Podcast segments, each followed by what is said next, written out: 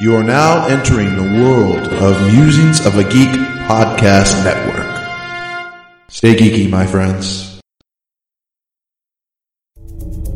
This is a Danger Entertainment podcast. DangerEntertainment.net. Danger Entertainment Podcast Network.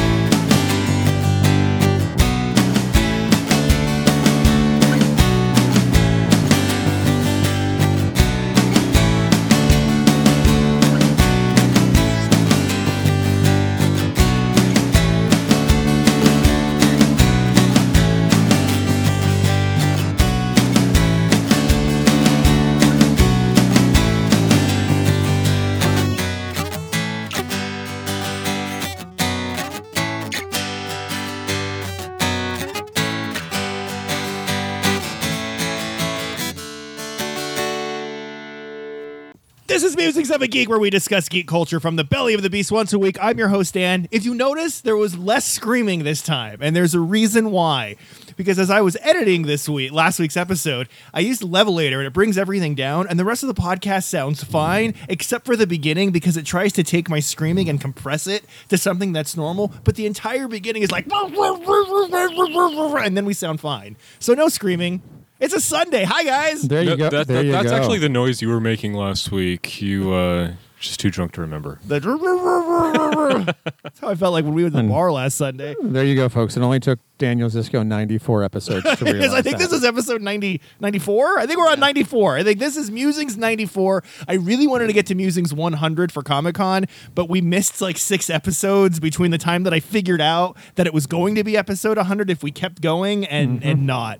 We did an episode of Mm-hmm. And it- pilots in there. It doesn't matter. You can't blame me, dude. We've only done two pilots in the last year. Yeah, I know. We did an episode of pilots. I think I missed some.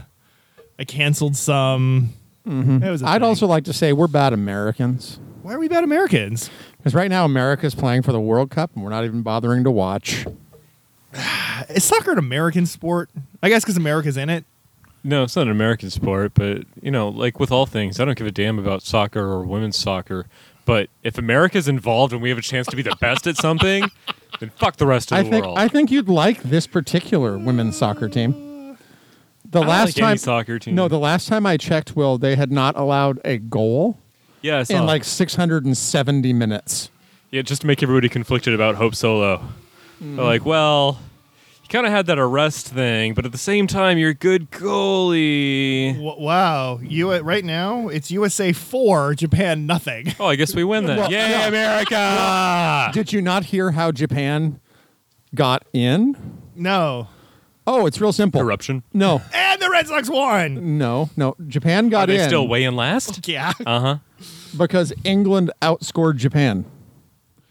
It just so happens that one of the goals that England scored was in their own goal. Yeah, that, that one was really sad. And it was like it was right at the end too. It was, It was, really sad. It was one of those where, like, you know, you, you work your entire life to go to like the World Cup to be on your national soccer team, and you get to like the quarterfinals. You know, if you win, you get into the finals, and you know it's tied. It's coming right down to the end, and you, she's this. She was a defender, and Japan kicks the ball in her direction. I think a lot of times they just sort of strategically kick the ball out.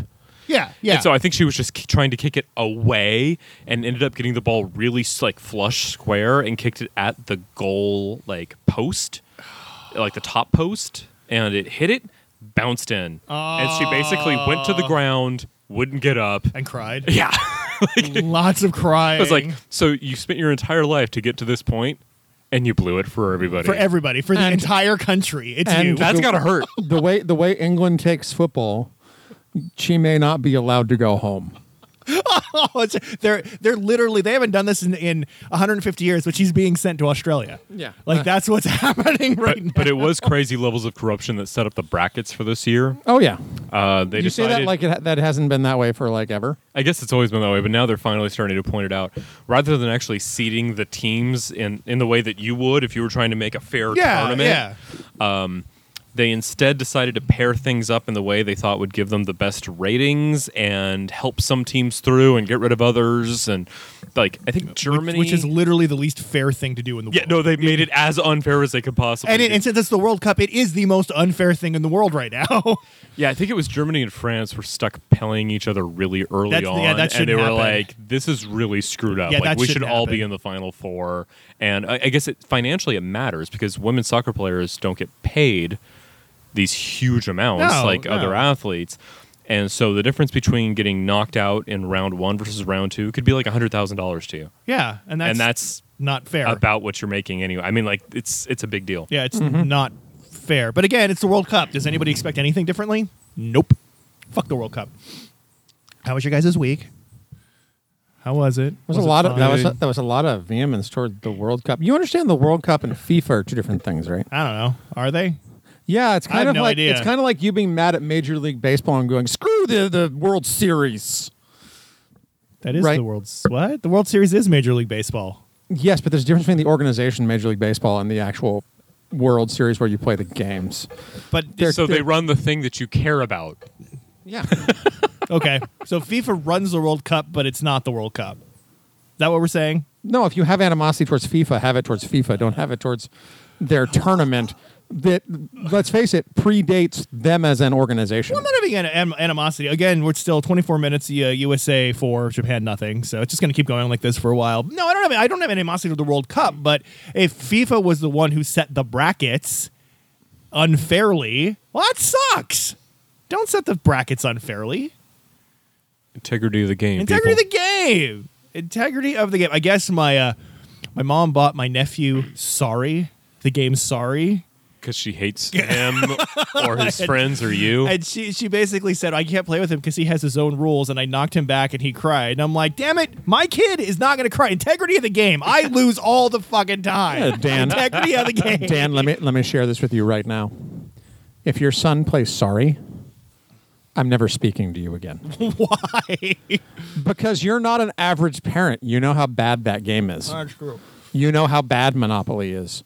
We have real board games. We have real board games, and he will learn how to play. Yes. you got to get him something, something you know, real like uh, like Pop-O-Matic Trouble or Mm, well, no. Mousetrap. You know, he jokes, but he's like- he's not going to be so happy a couple years from now. Grayson's going to understand five tribes quicker than we will. I, I mean, what, we we still we played it. You know, last time we played it, we were both like, I don't know what's going on. Yeah, I'm going to put a camel here. That's right. There's You a know what? tree. I, I, I'm having a vision in my head of how Dan responds when Grayson starts playing with us and he starts coming in last to Grayson. That's Yeah. integrity. Of the, yeah, that's what's going to happen. I. We don't really have topics, but we do have topics because a lot has actually gone on. Um, Reddit has exploded. Des and I got into conversations. The Supreme Court did stuff. We're And- talking about the blockbuster. It's all sorts of stuff. Dan, we're, we're, we're also a show. What, are- what we're a show, right? What? We got like a name What?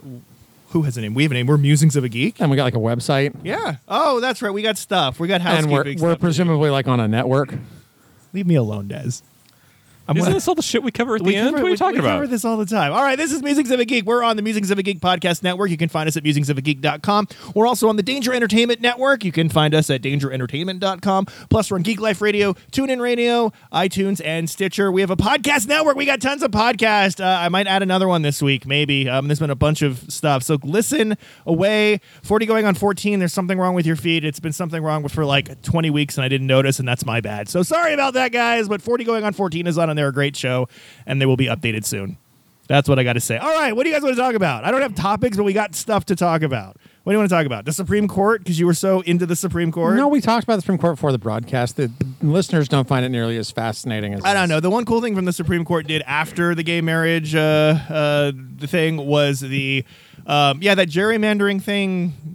You shouldn't do that. Yeah, well, I mean, at least they Which made some isn't- progress on it. Which isn't exactly what they said. If I understand correctly, uh, Arizona people in Arizona sued uh, because they basically said we need to have independent commissions no, draw no, up no, these no, no. districts. Opposite. the voters said we don't want the politicians drawing the lines anymore. We want an independent, independent council that's like half Democrat, half Republican. Which I think is fair. And then the le- Republican legislature went, no, we want to do it. So they sued.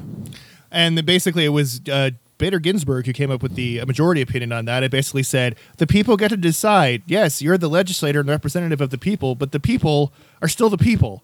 And they still get to decide. If this is what they want, you have to do it. Which I think opens up an interesting can of worms for other states later down the Yeah, road. so California does the same thing. I think they said there's like 13 states that have some version of this where they've tried to take away the gerrymandering um, Yeah, they role ta- that they- the legislature normally has. They take it away from the legislature and give it to a completely other group. right, which Whether or not I it don't quite will, frankly will trust help, either, but will Yeah. help long term is debatable. yeah, but who gets to draw it then? I mean, somebody's got to do it. Right. At some yeah, at some point, like assuming that you have a neutral group is a bunch of hogwash. But the issue was that I guess the Constitution says the legislature gets to draw the lines, and so it was one of those plain language kind of issues again. Of What does doesn't it is say mean? the legislature? And what happens when your state, like California, has initiatives and referendums where the people act like the the legislature, legislature. sometimes Yeah.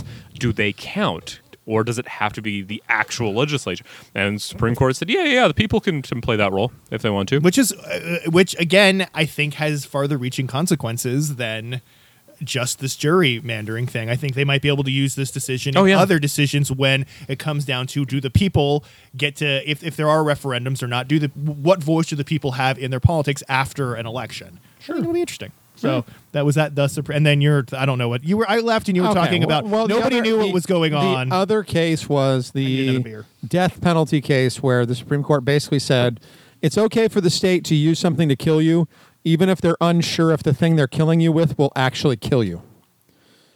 Um, they said that, and um, obviously the, the the liberal justices did not agree. yeah basically the the conservatives came down and said that the um, petitioners that the guys who were going to get killed failed to prove um, that the state had some other kind of alternative. Basically, this was Yeah, the only thing they had available. So unless you can prove that they have something else available, then we're not even going to bother to. It, was, it talk even it about wasn't even so much that they were more like you you never yourself self suggested an alternative. And, and so Sotomayor, I think, was uh, the one who came down and said, well, then if the state said that they were going to kill people by drawing and quartering them, uh, and they failed to show that there was another alternative available, you would have said that was okay. You know, that your rationale was just kind of shitty. Um, and it is shitty. I mean, and the, what the was whole. what was interesting, at least for politics of it us here on Musings of a Geek, is is not actually the case itself. The case itself is one of those absolutely horrible Supreme Court cases because it basically fell down on kind of like a party line breakup, and basically, I don't think either side was doing a great job of being independent and impartial. But what was interesting was that to start with, Sotomayor read her her dissent in court okay. which happens. It's not common, but sometimes there are cases where they, they do more than just turn in a written dissent. They actually read their dissent in court. But what was interesting about this one is that Buyer, who has changed his Now, position do over they the actually years, do it like in the physical court or do Yeah. they do it outside? Yeah. outside? Okay, that's pretty Yeah, so- cool. so basically, the the the main. I actually had no idea. The main opinion may get read. I don't know if they do it on every one of them or if they just release some of them. Uh, but on the big ones, they're going to you know read the main opinion, and then the dissent doesn't always read theirs. It's usually a signal that I really, really hate the majority opinion and want to make sure that my voice gets heard on. Yeah, I mean, like a, a good example of that is for the for the same sex marriage case. Um, three of the dissenting justices read their their Yeah, it was a weird court? one because all four, rather than just having one write a dissent and the other one is joining it, all four of them wrote independent dissents. yeah, but I don't think interesting. I don't think Thomas really read strange. his in court. he doesn't like to talk. But after Sotomayor, Bayer then wanted to read his dissent. Briar. Breyer. Did I say Bayer? Yes. All right. um, and Hard-hitting and commentary his, from Will. His is uh, he he's come to the point where he's not entirely sure that the death penalty itself is constitutional. So his was full of like statistics and graphs and things like that. But what really made it interesting from kind of like the applesauce quotient is that after that was done, Scalia decided to read a- an opinion in support of the majority decision, which is, eh, Will can probably back me up on this one, pretty much unheard of. I, I can't picture somebody going again after the dissent has gone. Yeah, yeah. Um, I'm, we're pretty sure it's the first time it's happened here on Musings of a Geek. But what makes it even more interesting is that it was it was like 30 or 45 minutes long, and there was lots of discussion of same sex marriage and the lawyer thing again. And then, and of course, none of that is in his actual written opinion. He Okay. just kind of went off the cuff. Yes, off the cuff. And normally, when they're reading their opinion in court, they give the press a copy of what they intend to say, even though they don't usually stick to it very well. Right? You know, it's just kind of like this is what I intend to say. This way, you know where I'm going off script. Fair enough. But neither um, Scalia nor his clerks gave such a document to the press. So the entire So nobody knew SCOTUS, what was going on? No, so the entire SCOTUS press corps are of the opinion that Justice Scalia was just simply talking in court. Just extempora- extemporizing. he just there there was no plan. And calling it an opinion is probably an insult to the court. Enough of this jiggery pokery. So um, Named the last episode applesauce. I mean, that's what it was. So I the the Supreme Court's uh, not not so much the cases now, but just the environment itself. For those of you who find courtrooms interesting, is becoming very interesting. kind of toxic. I, I love, I love it. I love it. I love They, this. they all love what's hate going each on. other. But strangely enough, they get along. I mean, that's, well, no, that's like, the funniest like, doesn't thing. like Scalia and Ginsburg like go and hang out? Like they do things together. One of them, uh, Ginsburg was saying she was kind of. Uh, they noticed her sleeping at the last State of the Union, and she's like, "Oh yes, I can't remember which one it was, but I thought it was one of the conservatives. They brought some No, it wine was, to the uh, pregame, and uh, I had a little too much." well, there's there's a great episode of The West Wing when Bartlett like there's Supreme Court shit going on, and Bartlett's trying to get like his really good nominee through, but he's got a Republican Congress, but then there's also a really brilliant legal conservative, and like basically at one point in the episode, the two of them meet, and I think it's Glenn Close and someone who I, I you know this is a very famous actor, you know who he is. And That I can't guy, think, okay. that guy, I can't think of his name.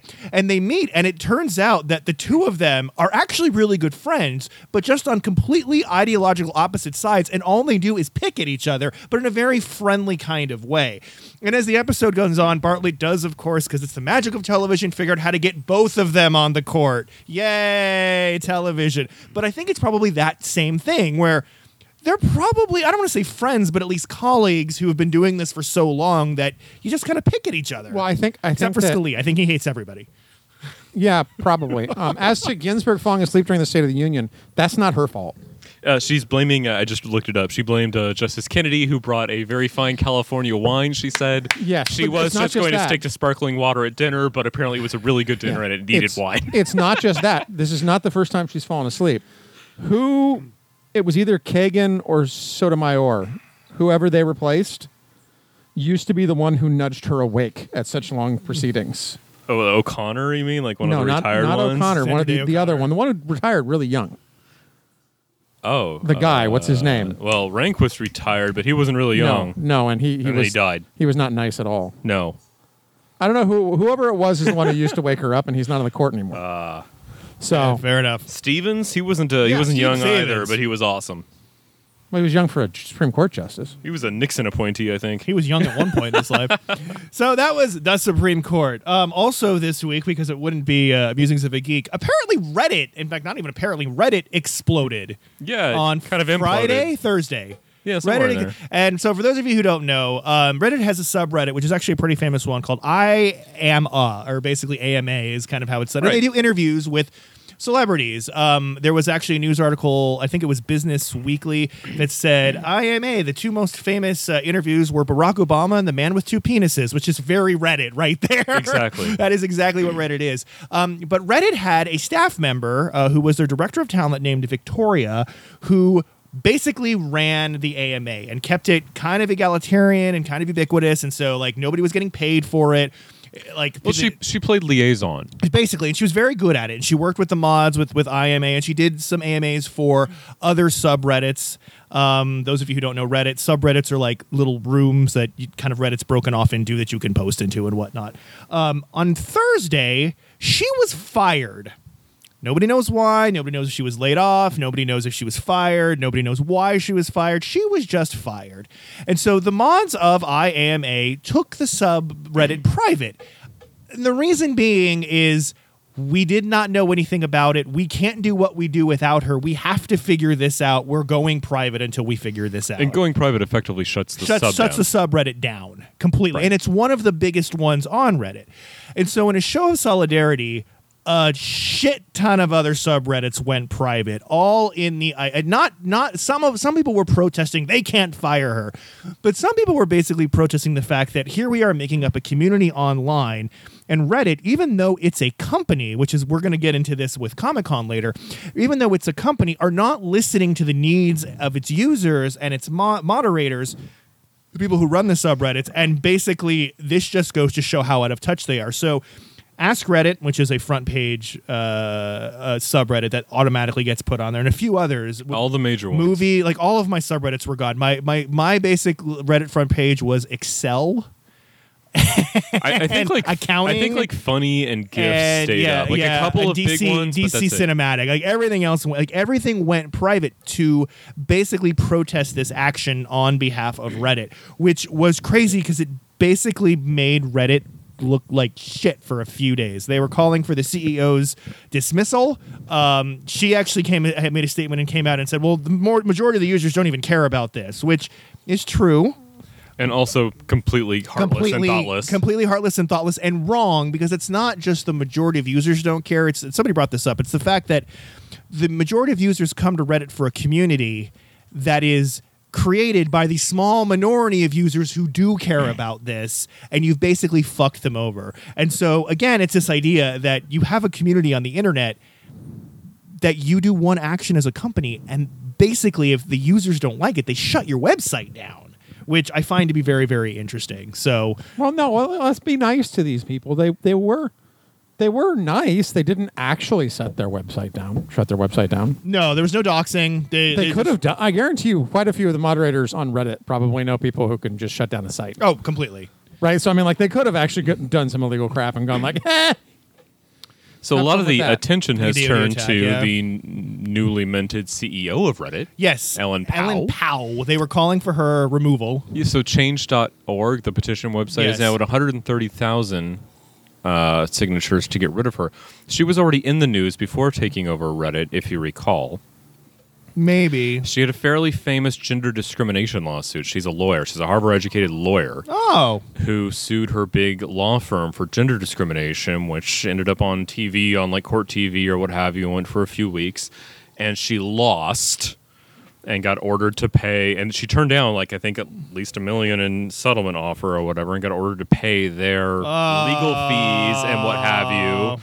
And then after it all went down, got to take over Reddit instead, and uh, has suddenly kind of stepped in it in her first uh, first official action. well i mean she's been from what i understand she hasn't been there that long but reddit in and of itself has not liked her they haven't liked sort of the the, the culture that she brings um, but then this happened and it was like what the fuck? Why did you fire victoria? Now granted victoria might have stolen. There might have been sexual harassment. Who she could have stabbed somebody. We don't know. And a company has a right to fire anybody they want. But if you have an employee who does something for your users that she does, you have an obligation, I feel, to at least put a plan in place to No, say Dan, we have we, we we have a plan in place. Dan. We're firing her, but Stop splitting the two issues. The firing of this girl pissed off a lot of people. Those people want to have their their grievances aired and dealt with. That's all good. Let me give you a hint about running Reddit. I don't spend a lot of time on Reddit. These two do. These two are hipster as shit. what? Yeah, you both are. Wait, wait, what just Um, happened? you you really are, and so are the most of the people most of the people who use Reddit. So here's the thing: the second you start I'm offended acting by that. you start acting like a Fortune 500 company, you're going to start losing users. You can't make those kind of decisions, which means you can't go out and make a statement like that. There's two different issues. No, no, you absolutely can't. right? You have to the, the whole the whole concept of, of Reddit or any other type of media site like it is artificial because you're you're trying to create an environment that is free of the constraints of things like major corporate interests, but they're being put on by major, Major corporate, corporate interests. interests. So it's always a balancing act of, of not having your corporateness visible while you're making a profit off of people who are seeking you for a lack of corporateness.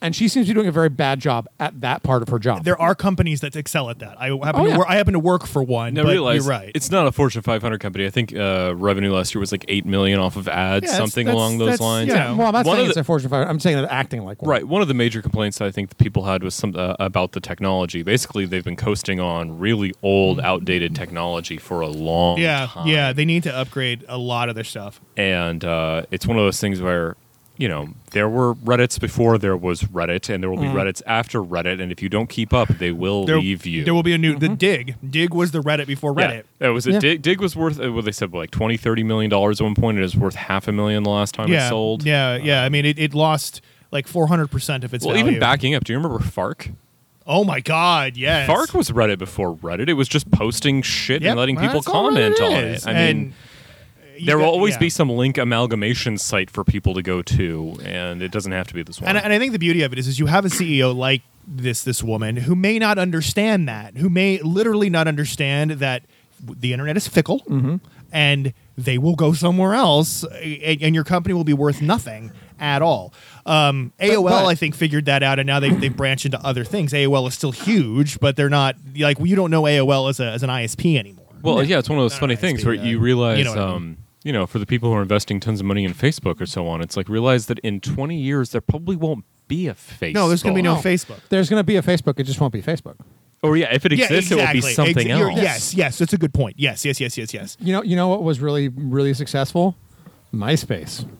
Anybody been there recently? Well, I mean that's exactly what Tom the thing. is doing.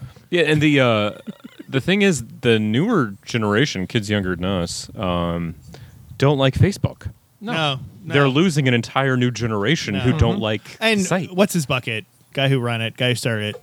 What's his Oh, name? Zuckerberg. Zuckerberg. I don't think he like he doesn't care because again, Zuckerberg made it. He got his fortune, and he's the kind of guy who goes on to the Zuckerberg, next thing. Zuckerberg cares for about 24 more months.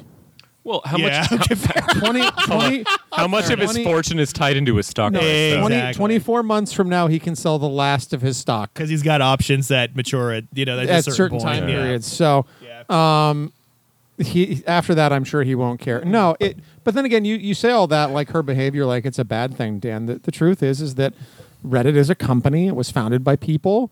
Those people presumably are still on the board. It's their job to hire people to run the company that, that Correctly. keep doing what it is their company's Yeah. meant to do to make money. So if they if they're not capable of doing that, then maybe they should go the way of the dodo. Reddit exploded. So that that happened. Um, and then Dez actually brought up something interesting um, that we wanted to talk about. The blockbuster and not blockbuster video. I wasn't quite sure what he meant. The blockbuster is dead? No. No, no. There's a lot of people. Long live there- Blockbuster. Long live blockbuster. there's a lot of people out there who uh, constantly question Hollywood's need to make sequels and blow them ups and things like that. But what, what happened at the box office this weekend? I think we have to admit that that, that Hollywood is smarter than most of those people Wh- Why do you say this? because at the box office this weekend, Jurassic World is now once again the number one movie in in America. It's at 1.4 billion dollars. At number two, Still haven't seen it. Is uh, whatever the name of the Amy Poehler animated movie is, Inside Inside Out. I heard that one was Out. good. I heard Yeah, it was I'm really not, good I'm too. not criticizing. Speak- it, but okay, it's, it's number two. It's going to make three hundred million dollars. The box Before you do office. that, my favorite thing that I saw over the last couple weeks is uh, Mindy Kaling as a voice. Did you see this on Reddit? Speaking of Reddit, No. Mindy Kaling is a voice of one of the characters in in that, and she was doing an interview with uh, just a Th- press that's a interview. cartoon that's basically Herman's head but animated. Yes, yes. Basically, yeah. Yes. Okay. Um, she was doing an interview with George Stephanopoulos on Good Morning America about the movie, and George Stephanopoulos says to her, talking about how great it is. He goes, "It's this great movie. It really makes you feel like you're inside an 11 year old girl." And Mindy Kaling stops for a second, and you can see every single possible thing that you could say in like in her face in about a second and a half, and she goes in a totally wholesome and on uh, in a totally wholesome and something way, and they continue with the interview. But just this moment of George Stephanopoulos like going, saying this, and Mindy Kaling literally fighting to not say the obvious, like do what you guys just did, but not do that. Both of them just went, oh.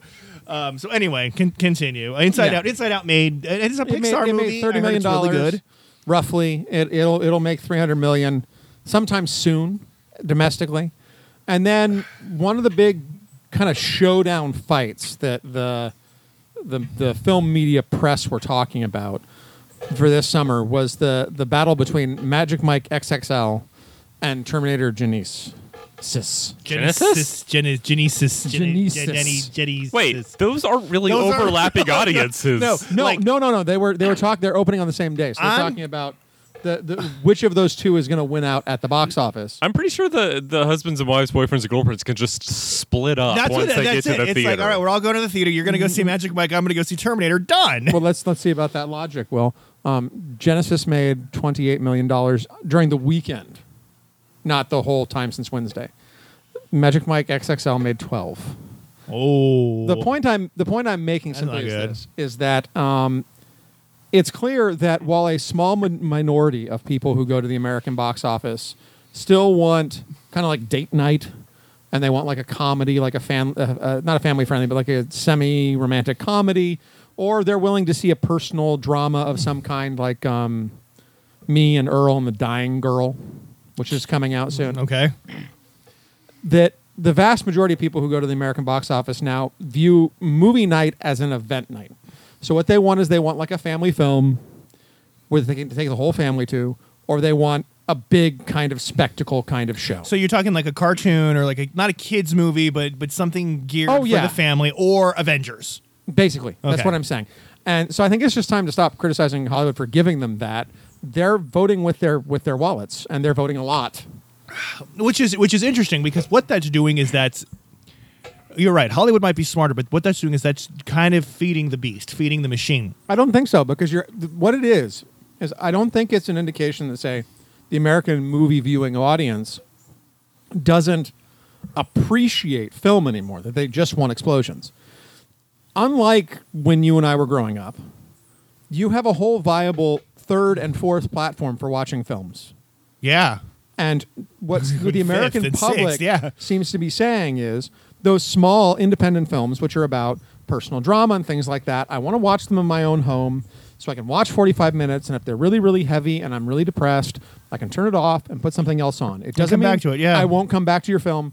It's just I don't want to be locked into having to watch it. well the, the the middle the middle budget movies the 40 million dollar the 50, 60 million dollar those are re- those, those are really good on you're right on a netflix platform Exactly. And- or, or or just watching in any type of in your own home kind of viewing. But when they go to the movies, they want the spectacle. They want the circus. Yeah, because if I'm going to go to the movies, now granted, at this point, it's rare when I go to the movies. I generally go to the drive-in, but still, going out, I'm I still want going to to, the movies. I want to see something. I want to see something big. I want to see something. I want to see the Avengers. I want to see Guardians of the Galaxy. I only go to the drive-in for my stupid movies. I am taking the day off at one point, or an early day at one point in November, and I'm going to go see James Bond by myself because I do that. However, other than that, like I, you know, like like that's the only time I'll go to the movies. I want to see mm-hmm. something spectacly. yeah, I guess you don't really have to go to the movies to see her. No, we saw her here, and right. it was great. You watch it on your TV and you're like, yeah, I didn't need to see this on a big screen. I don't care. and those type of movies, Des is 100 percent right. Now that we've gotten the Netflix and the Hulu's and the PlayStation 4s and the Amazons of the now- world, It's you not, can it's not even that. just that. Now that you can buy a TV inexpensively that has the same size to distance ratio in your own home Yeah, as yeah. you'd have in the movie theater, you don't need to see everything in the movie theater. No, no, you absolutely don't. And and I think you bring up an interesting point because ev- you know the, the, the there's a lamenting that the fact of the 40 to 60 million dollar movie is dead. We're not making them anymore because they just want to see big spectacles because the movies are expensive. And when I'm going to spend that money, I'm either want something that I can take him to Yep. or I want I want to see Man of Steel. I also think that argument is disingenuous. Why? Like the 40 to 60 million dollar movie. Like there's so many great 40 to 60 million dollar movies. Like when I go back in my in my head and I'm looking at mid-range budget dramas, not not comedies because comedies it doesn't matter if you spend 300 million dollars or you spend 10 million dollars. A comedy becomes successful because it's funny, which is kind of like this intangible thing you can't really know you have until you have it Fair enough. Okay. right? For dramas, the only one I can really think of that's a mid-range budget that is really, really good is Jaws. Let's see what was but Jaws' like, budget. but like everything that I think is really good, you don't remember it having a huge budget, but it did. Lawrence of Arabia was not cheap. Look at the no. There's no way that movie. They was cheap. filmed it on 60 millimeter in the middle of the desert for like ever. It's beautiful, such a good movie though. but but it's not. It wasn't cheap. So By the way, Terminator, no, no, no. 27% on um, Rotten Tomatoes. Jaws. had a budget of uh, this is in 75 had a budget of 9 million dollars That's a mid-range budget. which is okay in Uh, 75 oh, that's fine. what is that I'll bet you. I'll bet you the most expensive that movie that year was probably like a thirty million dollar budget. So that's probably thirty or forty million now. Yeah. we're gonna go to the uh, handy dandy inflation calculator Yeah, I'm just I'm running some real quick math on inflation while, on that. While he's doing that, we can talk about Genisys. Um, uh, if you like Arnold and you like Arnold humor, you will find the Arnold moments of this in this film very, very good. you know what congratulations that actually des you pulled you pulled jaws out on this Mm-hmm. nine million dollars in 1975 has the same power buying power as 39.7 million Damn, I'm good. you are you guys are both good both of you pulled that up 39.7 million dollars in 2015 which means it falls right into that Yeah. range And anyway continue Jer- Terminator Genisys Yeah, and the only other one I can think of that might be in that range is maybe like Shawshank might be in that range. Stand by Me might be in that range, but the, most most big dramas require big big paydays. But no, so Genisys, um, the Arnold stuff's really good. It's Arnold back at top form, which is to say he's funny. Um, the fight scenes are a little silly, but I, I think people, Did they explain why he's old? yeah, yeah no they explain he- why he's he- old in the synopsis He, of the story he, he ages. Yeah, because he went back in time to protect Sarah Connor and became her like father figure, and the Terminator age because it's living tissue. So the Terminator ages as she ages, and so when Kyle goes back in time in this movie, he finds Sarah Connor already with a Terminator protector. Yeah, I just totally confused the fuck out of him. I got nothing. Yeah.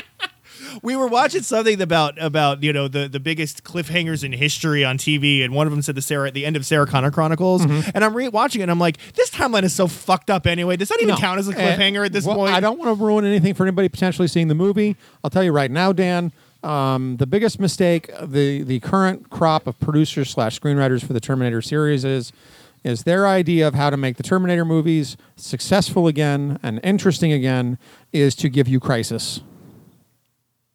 Like on Infinite Earths. Yes, now there are people.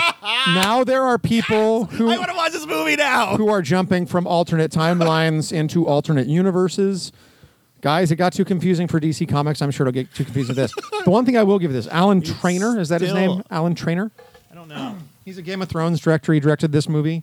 That man is a genius. In- In, Okay. at least one respect. Okay, so it's a Alan Taylor. Taylor.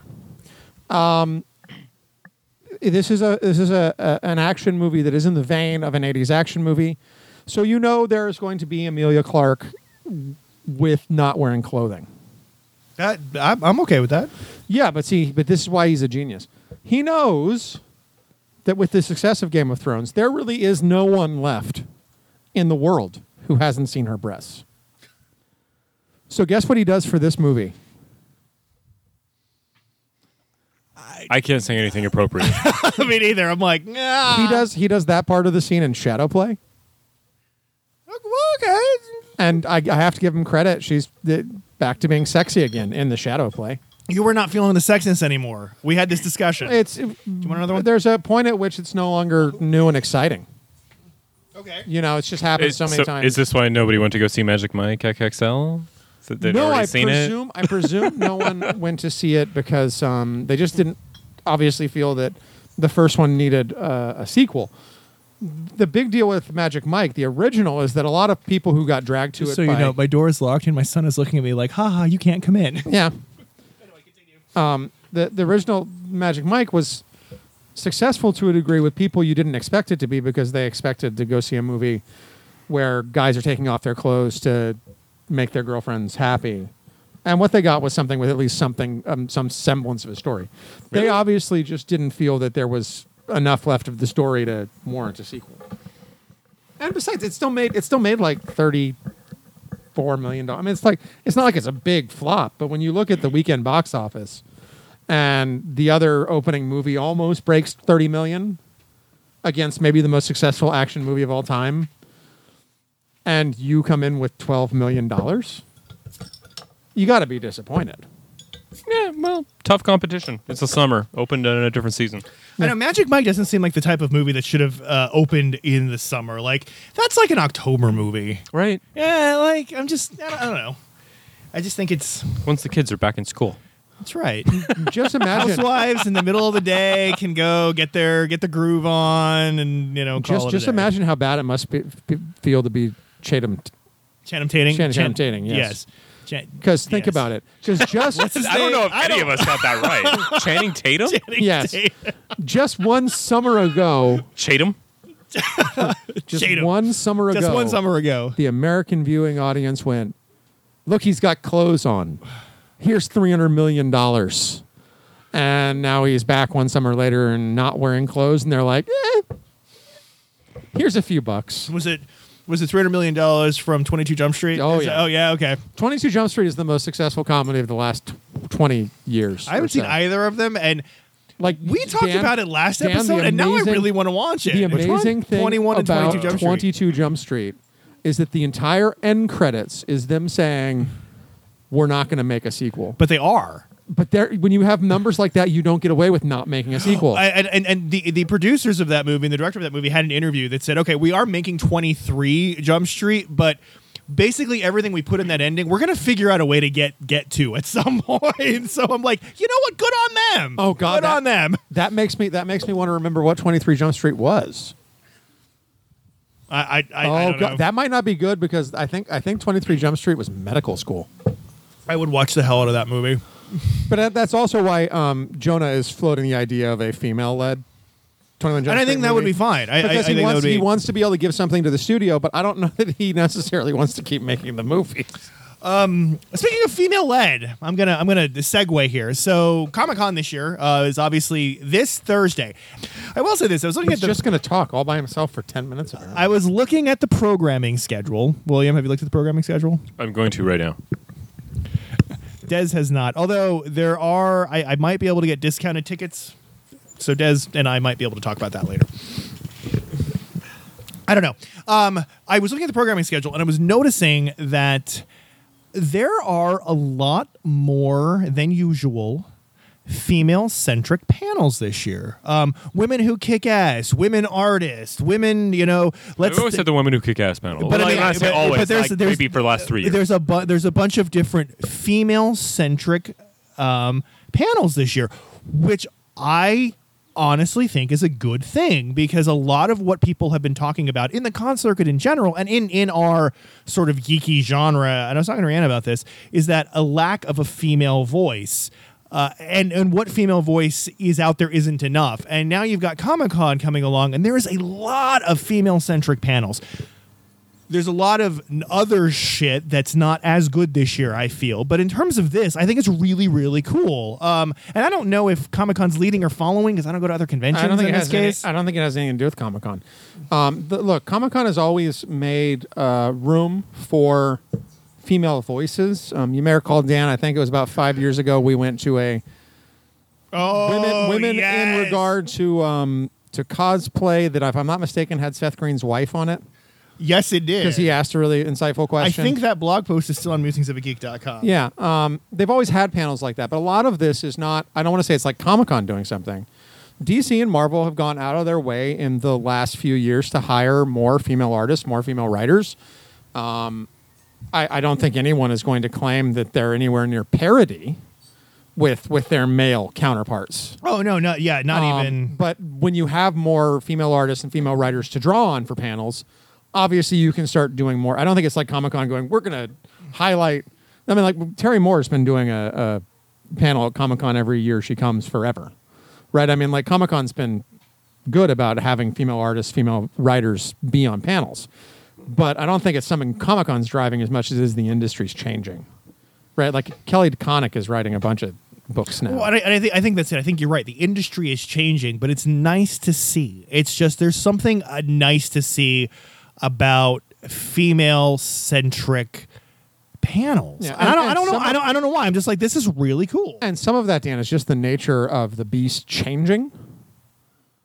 Right? Okay. Like, I mean, like I, I I've never looked at the panel booklet for the previous years of New York Comic Con, but I'd be willing to bet that they probably had a lot of female centric panels previously, because the the difference between a lot of the male comic writers and male comic artists in the comics industry right now and the female ones is at least with the writers, a lot of the men have been writing comics for like ever. Yeah, it, yeah, exactly. So if they're if they're if they're headquartered near New York, because that's where the corporate offices are, and they've been writing comics for 25, 30 years, they can usually find a way to pay for coming to Comic Con.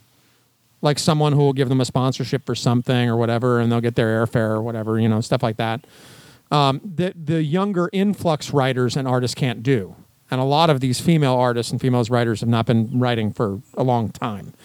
They're a relatively new entrant into the into the field, and now that DC they, they've been around long enough to, to no, to no, it's not. It's not that. Now that DC's in Burbank, and now that Marvel's moving more and more operations to Burbank, these people are now headquartered in Burbank, which means it's just a drive down the freeway. That's true. Is it's right? I mean, it's literally right here. That ha- that panel that you talked about, it's 2011. I had to go back and figure it Yeah, out. it was like four years. I Yeah, mean, like, it was it was the sexy geek girl panel, which already in and of itself, the name of that is is basically disingenuous for what the panel was. Like, it was not about sexy geek girls. It was about a lot of women being like, It was about women trying to articulate the cosplay isn't consent movement. Before, but that's not what the panel was supposed yeah, to be but about. Dan, but Dan, I don't, I don't fault them because it was before they had determined what their movement was. True story. So it ended up being like a really weird planning session that we were all sitting in on. That, Seth Green was weird. hijacked for about ten minutes. It was was really well, that's weird. because Seth Green knows what a panel's supposed to be, and I think he was trying to get things back back on back on track. panel, right? Rather than people arguing with each other on stage. Well, and, and and and William William can tell you this as well. So Des and I Des and I are sitting there, and I think we were there because we were waiting for the epic fantasy panel, and I, I dragged it because I, I dragged Des to panels. Since Des is is it may or may not be going this year. I don't know if I'll be dragging you to panels. I. I, I can answer that Good right luck. now. No. I drag Des, and Des is a good sport. Des always goes to my ridiculous fucking comic arts council panels, and we have good discussions about it. Oh. and, and thank the maker. Dan, based on our earlier discussion, that's where you're going wrong. It's not the Comics Arts Council. It's the Comic Arts Conference. It is sponsored by Comic Con. All right, we'll, we'll, we'll, we'll get to that in a minute. Okay, so I, I'm like, guys, we gotta go see the epic fantasy panel. There's nothing we're doing right now. Let's go sit on this other one. And it was called OU Sexy Geek Girl, I think, or something. Um, and we're sitting there, and and, and Seth, and, and, and you know, as panels go, people can ask questions, and of course, it's a bunch of women talking about women's issues, and some douchebag misogynist gets up and tries to ask, basically tries to trip them all up. And they basically attack him. And then Seth Green, whose wife was on the panel, gets up and did exactly what Des said like, let's just keep things moving in a forward motion and not get into To put to put the panel in perspective, It was great. to put the panel in perspective, I think as Seth was talking, um, uh, an unwarranted laugh entered the house because I leaned to Dan and went, "Do you get the feeling this panel would be going smoother if Seth Green were the moderator?" and, I, and, and Katrina Hill was the moderator of that. I've got hmm. everything here. I've totally forgot it. Katrina Hill was the moderator of that panel, and she not that she did a bad job, but I think you're right. I think I we think- got to a point where we couldn't move forward, and it needed someone like Seth Green. I think that with a panel that like they wanted to have, mm-hmm. that it mm-hmm. was a mistake to have the moderator be anybody with skin in the game. I agree. That was it wasn't she was bad. It's that there were times where she wanted to articulate a point, a real point, and if you're being part of the conversation in that way, it's hard to control the conversation from the outside. No, no, completely, absolutely, absolutely, completely. Um, but no, I mean the- the point being that hopefully Yeah. all of these women, co- these I women like- centric panels won't go the same way because you're right. It was a bunch Oh of no, I don't think they the will. time. I think I don't expect anyone to go and see like Kelly DeConnick and be like, um, "Why are you a woman and why are you re- writing things? What's up with that?" You know, I mean, like, I expect her to probably take a certain amount of comic heat because there are always going to be some There's people always who gonna be some don't agree. No, don't agree with the decisions you make as a writer, and and sometimes they'll be warranted and sometimes they won't. Um, but all I'm saying is, I don't think that's something that Comic Con's pushing. As much as it's just that the industry It's- it's just slowly the industry- changing. just the change of because the it's not like it's not like Comic Con's like uh, come see our Kelly DeConnick panel. We hope that someday someone will hire her to write something. She's already writing something. That's why she's getting a panel, All right, or she's on enough. one, anyways. So, since William has not looked at the uh, uh, as as much of the um, panel guides as I, as I will say, um, I was looking at kind of just the big ones: the Hall Length, the Ballroom Twenties on Friday and Saturday. Right. Yeah. and On my phone, I can't get the nice Um, like block breakout version. So so basically, what we've got, what we we talked a little bit about what we've got going on. You know what's going on Thursday and Friday. last time. Saturday in Hall H is basically DC. DC has a big morning block, and then there's a bunch of bullshit. There's not much going in there at all. Um, a lot of 45 minute panels like Pride and Prejudice and Zombies and Legendary Pictures. Nothing else really going on. Same thing for Ballroom 20. There's not a lot of things going on in Ballroom 20. Like, it just seems like there's not, and maybe it's because it's not something I want to see. It doesn't No, it's se- not. It's not that, Dan. It's that it's that Hollywood's finally beginning to learn Okay. that that Comic Con doesn't help you; it hurts you. For the like most part. Saturday Hall H, Warner Brothers is going to have this thing, and then we're going to be able to walk into Hall H. Guarantee you. Mm-hmm. And then DC Entertainment is at night, which I'd like to see, which is going to be, you know, because of what we did last year. Yeah. But there's nothing going on on Saturday at Hall H. Same thing for Friday. I mean, Friday's going to be big because, again, it's Walking Dead, Walking Dead, Game of Thrones, Star Wars. But, like, that's, you shot your load on Friday. Um, there's really nothing on Sunday. Um, There's never anything on Sunday. you know, Heroes Reborn is in Hall H. American Horror Story, Scream Queens, Vampire Diaries, and Supernatural. I mean, there's just nothing. Like, there's nothing major. Like, we don't have a Marvel Entertainment this year, obviously. We don't have a Sony this year. We don't have the big panels that we normally have. And so, Star Wars is going to be big. You're going to have Game of Thrones. You're going to have Walking Dead. You're going to have Warner Brothers. And that's. And, and Doctor Who. And that's it. I don't know if Star Wars is going to be big. Of course it will. Why, No. why do you not think Star Wars is going to be big? It's Comic Con. It's a new Star Wars movie. Yes, it is. And those of us who actually like Star Wars and went to Star Wars Celebration knows that Disney released absolutely nothing at Star Wars Celebration, which was only like a month ago. Um, they're not going to release anything really. There will be a new trailer. I'm not saying that it won't be full. I just don't think there'll be anything in that panel worth seeing. I've know. I've met Mark Hamill. I don't need to see him on another panel. You I- see what I'm saying? I mean, like it, maybe if Celebration so I'm, hadn't been in SoCal this year, or if it was in December, I might believe that somehow their, Disney's response to Comic Con was going to be different than Star Wars Celebration. But I highly doubt it because Lucasfilm has to realize that if they release anything big at Comic Con, they're basically killing Celebration. But I really, I really don't. There'll be a lot of talk of the spin-off movies. Yeah, they're probably. Well, Rogue One. Rogue One is already filming. because there was a lot of talk of them at Star Wars Celebration. But I can't see. I really can't see them wanting to kill Celebration as a con circuit. It's a wonderful tool for Lucasfilm and Disney to use. It's not that much less popular than than Comic Con. I mean, I think attendance was only like twenty five thousand. But given that Celebration's only in its ninth year and it's held randomly at different locations throughout the world, True. I can't I can't see them just putting a shine on Celebration, being like, eh, screw all you who paid all that money to go to Celebration this year. We don't care about you. So they're almost in a position where they can't release very much. I'm, I, I think for me, it's a matter of, and I think William's right. It's a new Star Wars movie. They're going to bring the cast out. I'm sure they're going to bring at least part of the cast out. Oh yeah, but like that that doesn't. They're going to bring the cast out. There's going to be lots of pictures. Probably going to have a new trailer, maybe, or at least some footage. no, they'll, they'll probably show Maybe. the, they'll show the new trailer, but I guarantee the new trailer will probably just be releasing We're- at the same Uh, time. yeah, you know. but you know, Um, but I mean, trailer. like, but I mean, like, if you're expecting a really good kind of like Marvel style, oh no, no, no, no, no. from Disney and, and Lucasfilm, they they But I would th- really lose attendance at Celebration for having done. It. But I think it's still. I, I think Will's right. It's going to be huge. It's Star Wars at Comic Con. I mean, what's bigger at Comic Con than Star Wars and Star Trek? Marvel Entertainment, the Avengers at this point. Yeah, I mean more recently, but Yeah, as, yeah, like- but as a as, a, gen- as a thing, as a thing, yes, Star Wars and Star Trek have basically have basically carried that through. So earlier this week, Des and I got into a discussion on Twitter, and you can actually follow it if you want to go back. I am at Musings Podcast, and he is at D Hassing. Um, Des basically sent me an article that talked about Comic Con as a nonprofit. Now, if those of you who don't follow this, San Diego Comic Con is set up as a non-profit. Technically, they're set up as a 50c3. 501 means they're an- 501c3. They're an educational institution. Well, no, uh, theaters are 501c3s. Yes, but they're they're they're 501c3s because they're educational institutions. it's artistic. We're go- you know I, I I can actually give you the definition of a 501c3.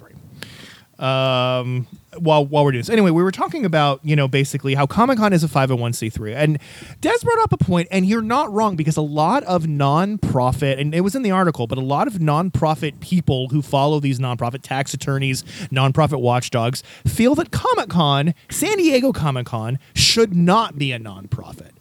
That it doesn't further anything for it to be a nonprofit. That there are other Comic Cons, like New York Comic Con, which is a for-profit convention. Um, and you know, I, I think it. Uh, I think it actually is an interesting discussion to have because I don't disagree with you per se. However, based on Comic Con has set itself up, I don't see the need for them to ever change because they're not breaking well, okay. the law. Here's the thing.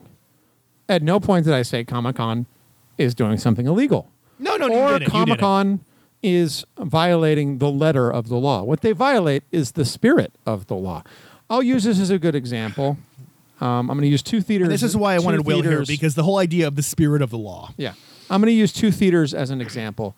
Uh, the theater Dan and I worked with, which is on Stage Playhouse in Chula In Vista, Chula Vista. California, and the largest um, LORT Theater in San Diego County, which is the Old Globe. Old Globe, yes.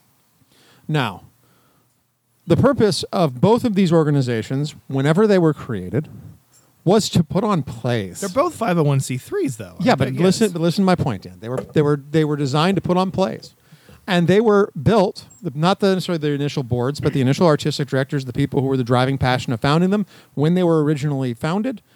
The people who did that founded them because they wanted to do plays that other people around them didn't want to do. Yeah. So the purpose of a theater, when you really get down to it, is for you to further your own ego. Okay. But because these these these corporations, which are oh, 50 501c3s, are actually not really about making profit. They are maybe about stoking your own ego, but they're not about making profit. They adhere to the spirit of the law, which is to say, at Chula Vista Onstage Playhouse, we have an internship program where we bring in high school students to learn about theater. Now, I won't lie to you.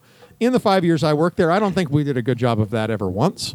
They're doing an okay It job was- of it now, I think. Well, no, I mean, by that I mean But it was when we- organized haphazardly. I don't know if it really. yeah, when it was when it started. kids. Yeah, fair enough. But it cost us money, and we did it because our purpose is outreach to the community. Yes. In addition to that, we did something called Pay What You Can Night, where literally you come and you can pay whatever you want.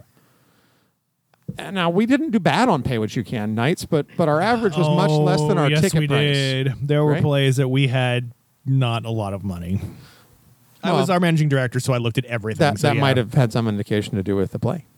Uh, that, that's very true too. but re- that's that's but that's an regardless- argument for another day. we did that so that no one in the community could justifiably say, "Well, I'd like to see your play, but I can't afford to."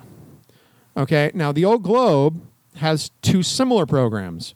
What they do is they do an educational outreach tour in which they take Shakespeare to like local area high schools and also to um, kind of like community centers and places where Yep. you get audiences who don't traditionally get to view theater and they perform it there for them. Which, granted, I'm not going to lie to you, the Old Globe usually goes out and tries to find grant money to pay for that, but some of it comes from the, the theater's coffers. And then the other thing they do is for for students, college students, they have like a twenty five dollar ticket. It's not even a rush ticket. You don't have to show up at the last minute and take long as whatever you have your. ID. You basically just buy like a, an under thirty ticket. Um, I have no idea what it costs now, but they do it. Now, from a business standpoint, all of these decisions are really bad. Completely. But the purpose of the theater is to outreach the community. So they're adhering to the spirit of the law. Because a 501c3 is religious, educational, charitable, scientific, literary, testing for public safety, amateur sports competitions, and prevention of cruelty to children or animals. That is what a 501c3 is. If your nonprofit does any of that, you are a 501c3. Okay. What Comic Con does is as follows they have a thing called the Comics Arts Conference, to which they invite people who are hawking books, who come in, who don't really care about scholarship, and spend most of their time arguing about intellectual property law. Oh, and we have been on several. which is fine. those. I don't fault any of those people who do the comics, uh, the comic art conference panels. But if if Comic Con were really concerned with being a nonprofit, if they were really concerned with following the spirit of the law, what they would have been doing for the last forty years is looking for educational institutions to partner with so that their conference could be a real conference. So students and grad students and faculty members like me could actually apply for grant money to go and present at those conferences. But the truth is Comic-Con doesn't care about any of that. All they care about is the let's be honest, 1 million dollars a year they get out of not being taxed. I'm trying to read up on the Comic Stars conference right now on Wikipedia, and I. Comic Arts Conference. So basically, what I did is uh, basically what I looked at is that they are set up as an LLC, which is completely wrong for Are- them if are- that's the case. No, I think you're thinking of the Comics Arts Council, which is a different thing. okay. Um, I could be wrong. I don't know what you looked up. But regardless, all I'm simply saying is that what Comic Con does is the bare letter of the law. They have no real concern over the spirit of the law. And the fact that they, you know that they don't, is the fact that even though they don't release their financials, the estimate of every financial reporter who has investigated them over the course of the last 15 years is that right now, in liquid assets, they have between 20 and 24 million dollars in the bank. Mm-hmm. Now it cost them 11 million dollars to put on their con. Mm-hmm. Their actual expenses is seven million mm-hmm. dollars. They're booking. They're booking uh, three to five million dollars of cash every year. Yeah, but like but like 4.5 million of their budget, Dan, comes from sponsorship. Right, Yeah. so your actual your actual expenditures is seven million dollars. That's what you need to cover in your ticket sales. Now, I don't care how they they cover this, Dan. I'd be fine with them. I don't know, lowering ticket prices. I'd be fine with them taking that money and putting it into real outreach. I'd be fine with any of these things. But you do not need to be sitting on enough money to pay off your con for three straight years without charging tickets. and that was uh, uh, you know william didn't read the article and that that's basically what the convention spokesperson had, had said in this interview that you know should something happen to comic-con international we have enough money to pay our employees for a while. I don't remember how long it was. Maybe a year? They, they, they could How pay many their employees do they have? got a few. They've got the board. Less than 40. the board less than 40 but you know they've they've got that they, are paid they- positions. A lot of the got board members employees. aren't. But That's are- true. That's the main problem A with a lot of- of these not-for-profits is it only has it's a not-for-profit if if you come out well i- in, i actually you come out ahead in their example but you know you can have situations where you're paying your employees or your CEO some incredible Yeah, but- but- salary but they and don't you get to call do yourself a not-for-profit because they're a charitable, educational, religious, some sort of organization. Co- and You, literary. you want to really get Will mad? I would love to get Will mad. I'm going to get my Will favorite mad thing in the right world now. to do. Guess what else is in this article? you know, like, you know how. Comic Con keeps uh, keeps uh, complaining about how they need to move because we won't expand the convention center. right Would you like to know the rent the city determined was appropriate or the county determined that was appropriate for them for Comic Con? okay One hundred and fifty thousand dollars. It's sixty-five percent off the convention center rent. they pay 150,000 at the convention center for 4 days Yep. Yeah. what's it normally Sixty-five percent more than that. So Huh. we could. I mean, you could figure that out. sure um In fact, I can figure that out. Also, right now. apparently, the the most recent sticking point is that Dan is an a hole. Well, quite frankly, I don't Well, care we if already they, if, knew that. it- well, here's the thing: if they're not for profit and they get a deal, hopefully they're passing those savings on to the consumers. They're not, though. They're not. Of course, they're not. Um, going back to the point of does you know is Comic Con following the the spirit of the law? No, there are a bunch of people who are getting a tax benefit, and they don't really care about what they say they care about. And I think originally they started as a nonprofit simply because they were a bunch of people who loved comics and there wasn't a convention out there. But they, they and- did it. and- They and did, eventually, they, did it. They did it for the same reason that anybody starts a theater, Dan, because they wanted to stoke their own ego, because they wanted this event to occur. Mm-hmm. No one was doing it, or if people were doing it, they weren't doing it the way they wanted them to do it. So they started their own. But we're now 40 years later. We're 40 years later, and this is what these people are doing, Dan. These people have trademarked comic hyphen Dash con yes. which is fine. But now they're suing Salt Lake City Comic Con because they want to they want to claim that they have the right to Comic Con. Comic Con, not comic hyphen con, just any type of I, iter- iter- iteration of Comic Con. Yeah. Let me let me let me just tear the the the the, the scrim off your face here, Comic Con. Um, you weren't the first Comic Con. You weren't the first Comic Con by a long time. And you know what? I'm not an expert on early New York Comic Cons of the late 1960s and early 1970s. But there were like nine of them. They were all run by different companies. I'm sure one of them called themselves Comic Con. So if your claim is the first person who called them Comic Con gets to be Comic Con forever, um, you're wrong. And here's another thing no one cares because you're not Comic Con. What are you? We call it Comic Con. Because that's what it's called. No, because we're San Diego. Yeah. No one else in the world goes Comic Con and thinks it to mean San Diego Comic Con. No, no, the, the, the hashtag or the you know the SDCC. SDCC hashtag SDCC San Diego Comic Con. You know what? They're so not Comic Con, they're not even actually Comic Con. Okay? The Lord of Branding for the last 15 years has been calling you something. And you know what? Even I do it half the time. So you're not Comic Con. You're Comic Con. Comic Con. That's what- that's what Kevin Smith calls you. Comic Con. Um, although I will say this. In terms of following the law, they absolutely follow the law. Oh, yeah. They don't I- I have never expenses. claim- they have expenditures. They don't have revenues. They have donations. I never or claim whatever. that they've broken the law. I don't think they've broken the law. I can't believe this. this is I just think I just think that the purpose like they're they're, they're violating the spirit of a not for profit in that their goals are not the goals of a not for profit. They are simply hoarding more money by not paying taxes. nonprofits do pay taxes in a sense. Um, No, but there but there's a lot of taxes they're not paying because there's a lot of taxes they're not paying. You notice I didn't give them a horrible tax rate, Dan. My tax rate is like nine percent. yeah, yeah. said they're- they're- I mean, they're- still they're- paying sales gaining- tax. They're still paying all They're, of they're gaining like a million dollars a year from doing this, probably. But uh, you know, and, and when you buy your Comic Con ticket, you're not buying a ticket. You're buying a you're buying a membership.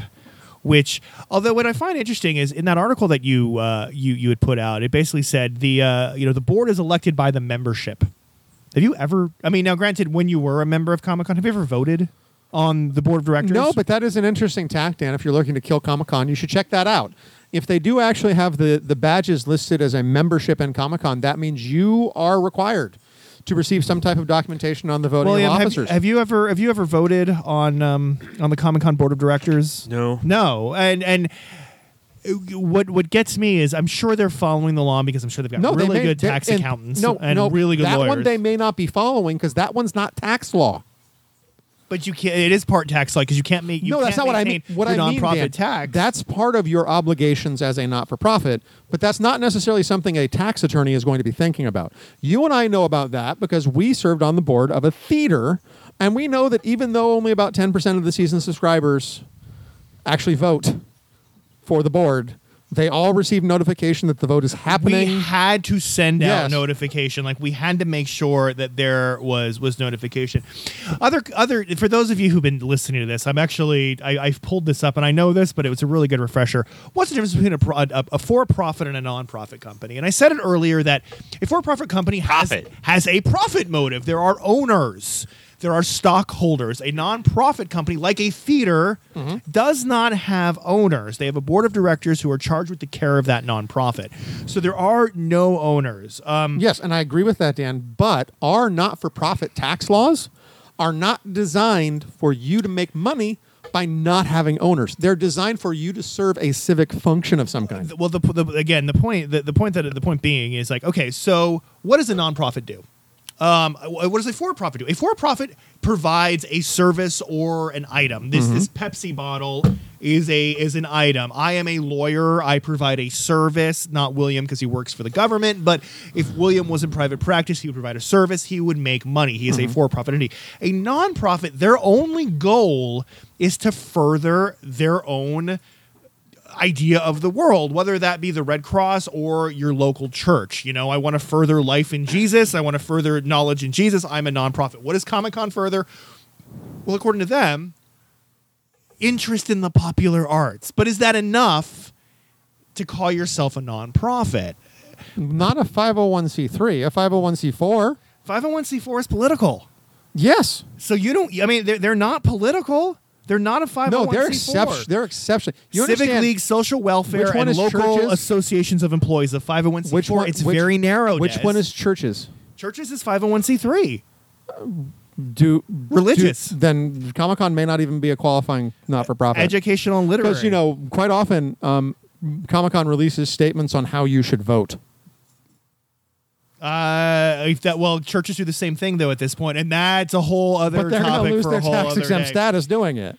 um, basically uh, financial statements which nobody cares about in a normal for-profit you have a balance sheet and income statement you have a statement of financial position and a statement of activities which is what your taxes are based off of when you you know apply for your taxes um, There's no stockholders' equity. It's just net assets, which is why you can have $17 million in the bank. I just have net assets of $17 million. Mm-hmm. My son is very upset about something.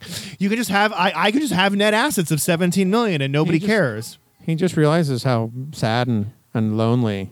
Um, um, revenues, you don't have revenues because you're not selling anything. However, New York City Comic Con, which is a for profit business, mm-hmm. sells tickets. That's their revenue. They sell, they probably get a cut of the food in the convention center. So there's mm-hmm. probably a food and beverage revenue. Whereas Comic Con is just, oh, you donated $200 to be able to go to this convention. But in my mind, if I donate two hundred dollars, I should be able to go to the convention for free. So, which is why your point of being of, of it being disingenuous mm-hmm. still holds some water. And a lot of other nonprofit watchdogs have said the same. They're, can I go into Comic Con for free? No. This is a for-profit business. It's not a nonprofit. Yeah, and God forbid they actually acted like a for profit because that's pretty much what they're already doing. If they actually got worse about it, all hell would break loose. Now the problem is, is like in a theater, you have to buy tickets. You have to buy tickets to go in, which is where Comic Con falls under. However, con- however, they're not doing any community outreach, as Des said. They're not really providing an Well, avenue of- for the community to get involved. Dan, most of the, the not for profit watchdogs that I've read stuff from when in regards to Comic Con are not condemning of Comic Con. They just need that they say it needs to do one of two things. Either it needs to become a for profit business and continue operating the way it has, or it needs to start operating like a not for profit and start doing some of the things a not for profit does. That wouldn't require them to change anything in their business model No, not right? at all. Like, to be honest, Dan, I've I've done a lot of educational conferences since I started going to a real school, and they're not that hard to set up. It would take Comic Con maybe hiring one staff member at sixty thousand dollars a year to organize a real c- educational conference that was through a school that was accredited, so that actual researchers could submit grant proposals to get funding to come and present at it. They're just too lazy to do it. Well, and part of the problem is, and again, I think I think this is any company in general, is that while Comic Con still puts its Form 990 out, which is the tax form that has to go out if you're a nonprofit, it's it's a public form. You have to you have to submit a Form 990. Um, they're they're very closed off, and so everything that we're talking about in terms of their outreach and in terms of Comic Arts Council. While we're pretty sure, it's still not confirmed. It's still very speculative because they're very closed off in how they do their business. Which I mean, all right. My problem is is is I don't I, I tend to agree with Des. They're not breaking the law. You buy a membership, a membership is membership dues, it's $200. You get to go in, they have cash. They put on this convention, which is a celebration of the arts for literary and educational value. Fine. But from a tax perspective and from an accounting perspective, I'm like, just make yourself a, a for profit. Set up your stock, set up your owners, and take dividends. I don't mind if the owners of Comic Con get money for this, but set yourself up appropriately. That's all. I Well- concur. you understand part of the problem now, Dan, is that if they did that, they'd have to give a lot of money to people they don't want to give money to. Well, they have to pay taxes, business no, taxes. no, it's not that. There's been a major schism in the people who have set up Comic Con. To the point that the people who previously were part of the founding membership have started a secondary con. You would have- if you became a for-profit business, they're owners that. in the company. You would have that argument as to, well, we started this and now you've gone for profit. What is our stake? It's our in the- intellectual property. Yeah, it's our intellectual property, and there'd be a ton of lawsuits. And so you've set up as a nonprofit. Maybe they want to turn into a for-profit, but they can't because they would literally lose Dan, I so don't much think money. they're horrible, awful people, but I do think you should put that membership thing to a test. You should go to their offices when you're downtown, um, and you should take your Comic Con badge and go, I'm a member. And um, I, I'd just like copies of all your admittance forms to run for the board and see how they respond. Because I could, uh, as a member of As a Con, member of Comic Con, they can. I can don't run know what for the their board of voting, I don't know what their voting procedures are, but they certainly can't claim that a paid member of Comic Con can't run for a board Yeah, position. because I have paid my membership dues. I should be able to run for the board of Comic Con. So should William and I should run for board of Comic Con. No, I think William and Dan, 2016. I think Pay everybody, Hashtag pay well. absolutely everybody with a paid Comic Con badge should run for board. That would be amazing. because that three to five One million- person, one vote, literally.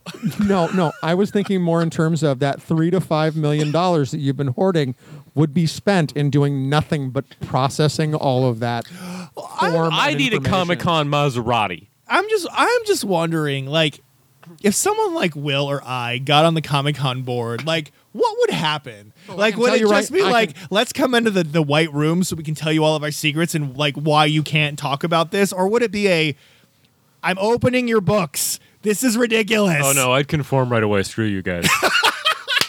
Yeah, Dan, you'd be you'd be just back the same as back as at, at on stage. You'd be sitting in the corner.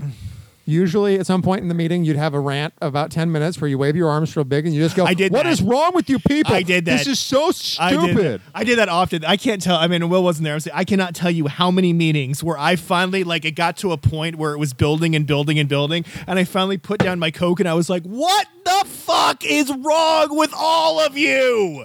There are numbers. They make sense. Everything you're doing is the antithesis of these numbers. They're going to go in the wrong direction. Don't do that. And usually Charles, who has now passed away, would agree with me like, "Man, Dad's right. We should do that." That's like a D&D story. Nobody cares about theater stories.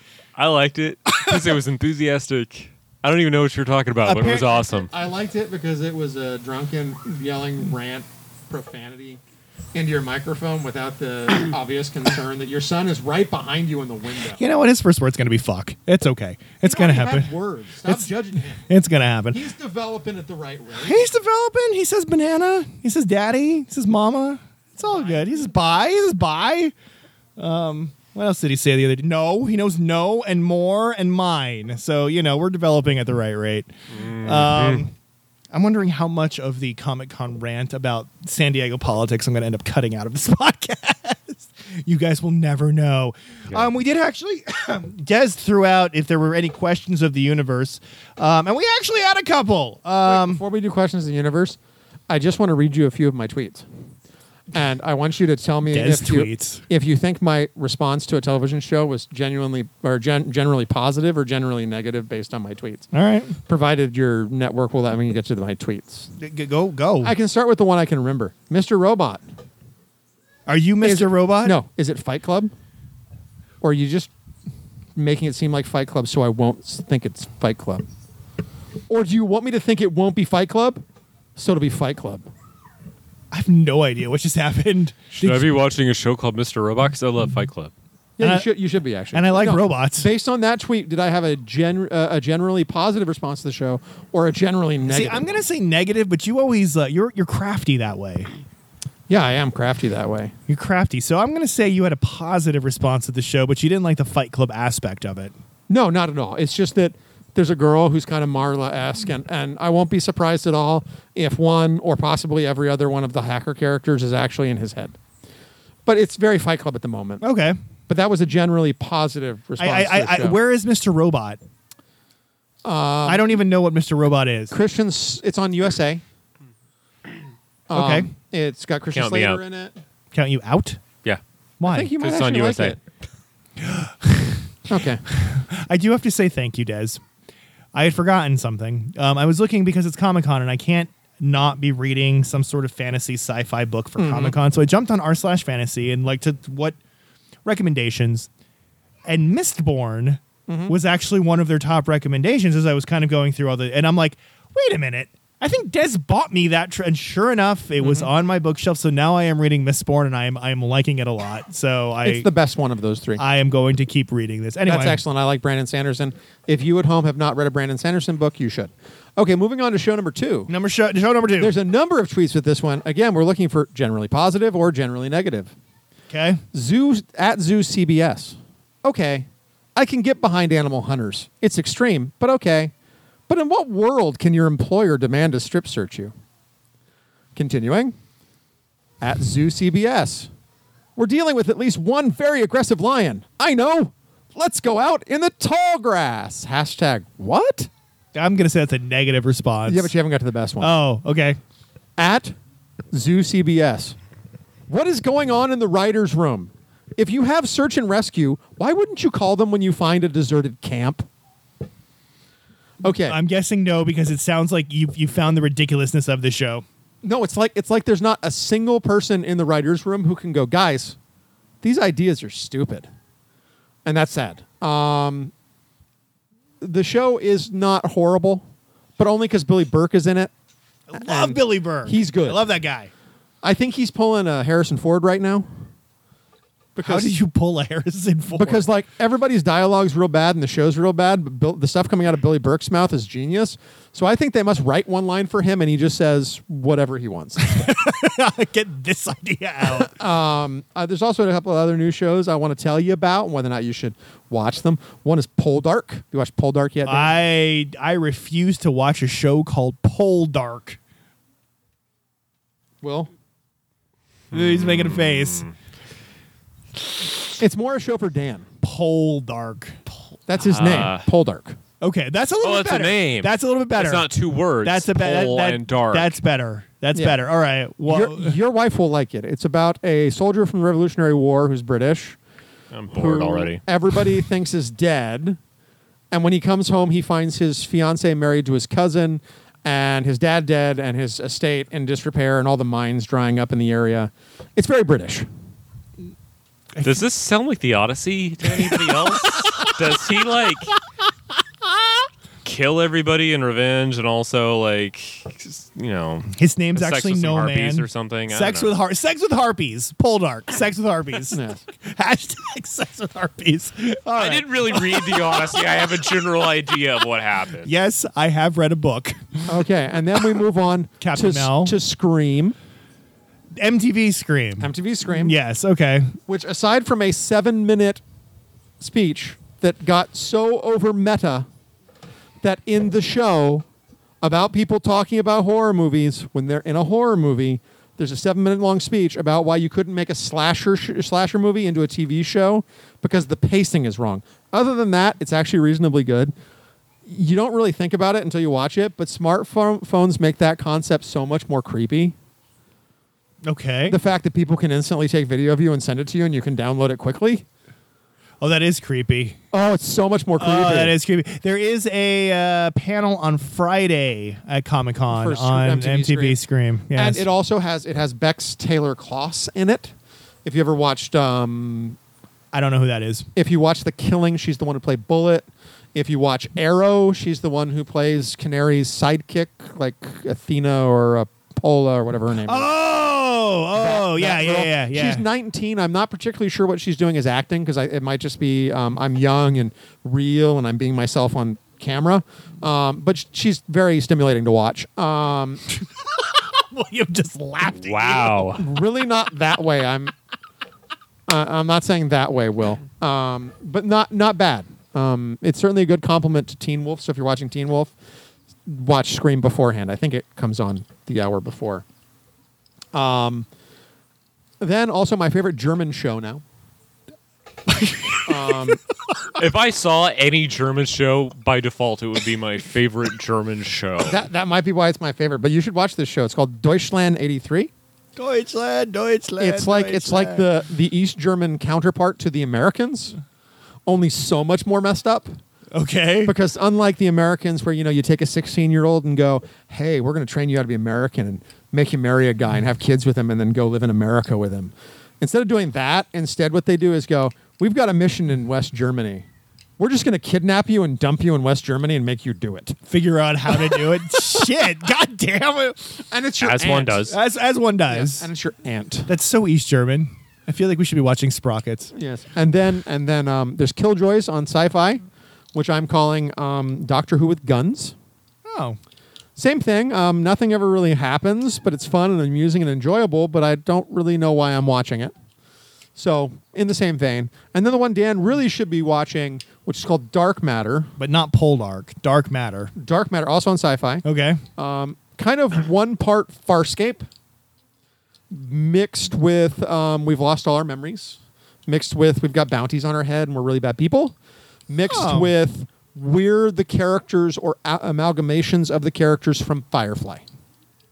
All right. I'll check it out. That Right. sounds like something I could watch. Um, the uh, African American guy from. Did you ever watch First Wave, Dan? no. On Sci-Fi, can't remember his name off the top of my head um, at the moment. he's in it. He's kind of playing the uh, the book character. The main character is kind of what happens when you take Mal and Wash and put them together. Okay. Just like the main female character is kind of what you get when you take Inara and mix her with Zoe. Okay. So it's very it's very Firefly, but it's fun. I will. What's that one called? Dark, Matter. Dark Matter. Dark Matter. Grayson's on the podcast now. Everybody, say hi. Can you say hi? No. No, he's shy. He does what he wants. Does yeah, he does what he wants. That's and that's exactly it. He does what he wants when he wants. He is not the monkey. We do have a couple of um, questions from the universe. Um, the first one is, what is your most? Uh, this one actually comes from Graphic Novice, uh, Nickel, um, and I love the new uh, I Heart Graphic Novice T-shirt that he's got on there. Uh, comes from what Um, is your? I don't think he's the one wearing Well, it. he's obviously not the one wearing it, um, unless he's got wonderful breasts. Um, what is the most anticipated? Anything could be hiding under that beard. That's, That's, all I'm very say. true. That's very true. What is the most anticipated new title coming out of the Secret Wars aftermath? For me or for everybody, Nickel? I, I, for you, For me, Part two, Electric Boogaloo. maybe. Who knows? Um, I think I'm. I think I'm most uh, interested in the one that is um, le- least going to be going to be the most the same, which is Spider Woman.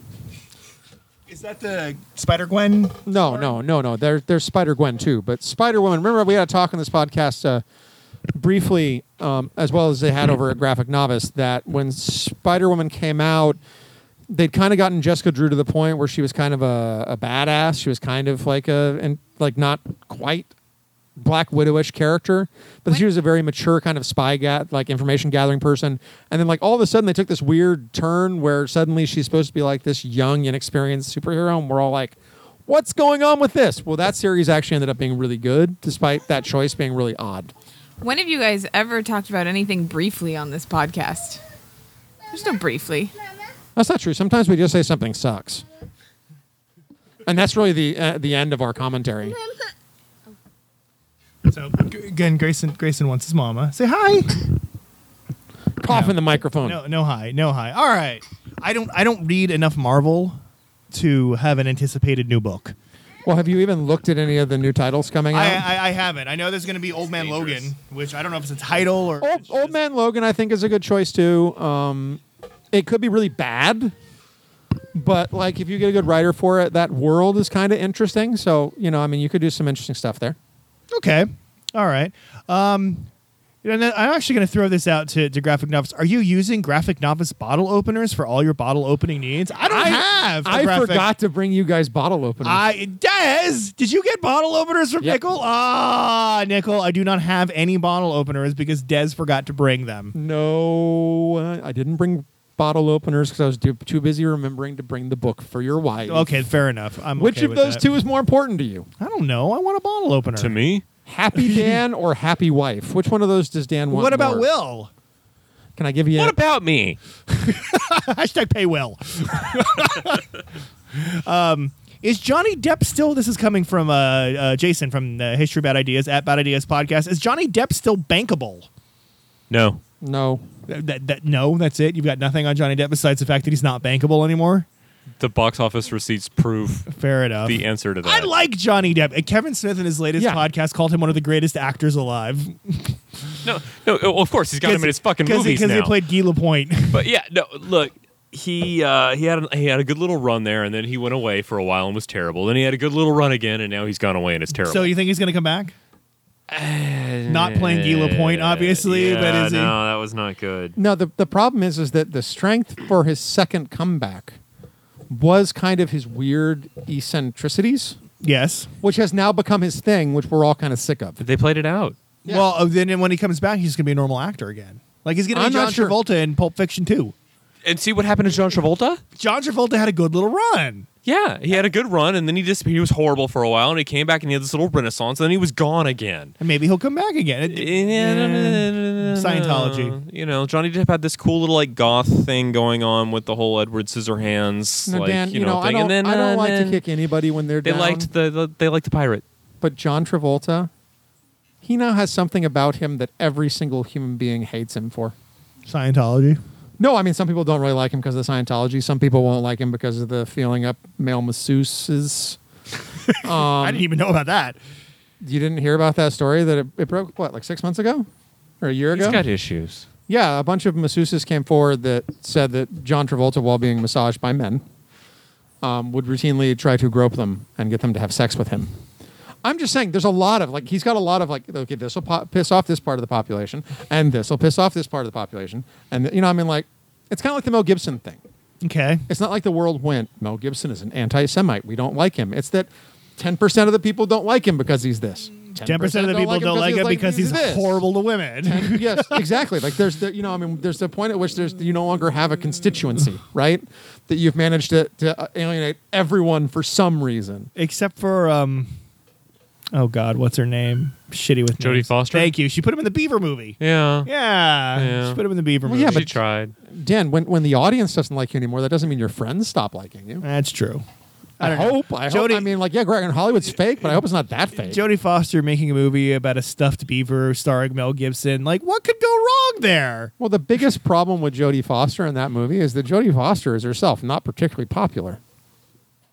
Poor Jodie Foster. So maybe she shouldn't be the one trying to defend Mel Gibson. Hello, because Clarice. She doesn't exactly. She's not Sandra Bullock, is what I'm saying. All right. The last question we have is which Marvel movie are you looking forward to the most? Guardians 2.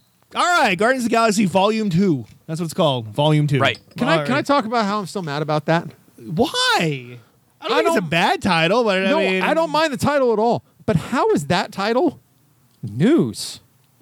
Volume 2. How do you have a Because whole? how do you everything have a is hundred- news. How do you have a hundred sites do a whole page article on the fact that James Gunn's response to a title selection is, "I'm just gonna slap a volume two on it." I mean, that's the dumbest thing I've. I mean, it should be like a tweet. It shouldn't be an article. because everything is news. You have to fill up time with something nowadays. You have Actually, to have Dan, updates. These are mostly internet stories. The world will get on without them if you just tweeted out the title. Sure, but these sites they have to keep doing it. They have to. Have to. I didn't. I notice I didn't put anything because I'm not Here's putting the thing, any Dan. news up Every, anymore. Uh, I only went to one site, and I've become much more circumspect in reading their articles now, because when you get when you show me an article headline that says "Guardians to be named," Guardians the Galaxy Volume Two, There's really nothing else and I that, though. click on it. I'm expecting there to be some kind of context for why it's a news article. That, And when. I clicked on it and found that it was just you telling me that's the title, now I don't click on your stories anymore because you Um, don't care about not wasting my time.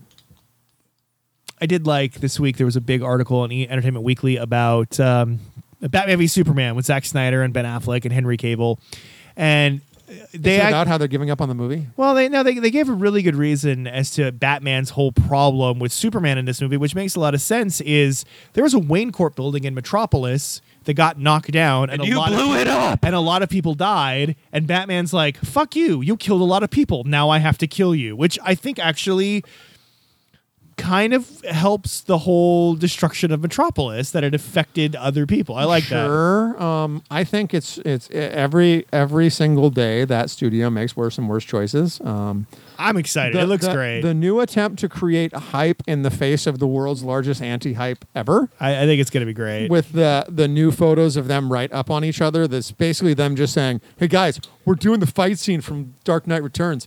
Doesn't make any sense. We're doing it. It's gonna be cool. I think it's going to be Just great. Another indication because that doesn't make me want to see your movie more. I think it's going to be a great movie. that makes me want to see your movie less.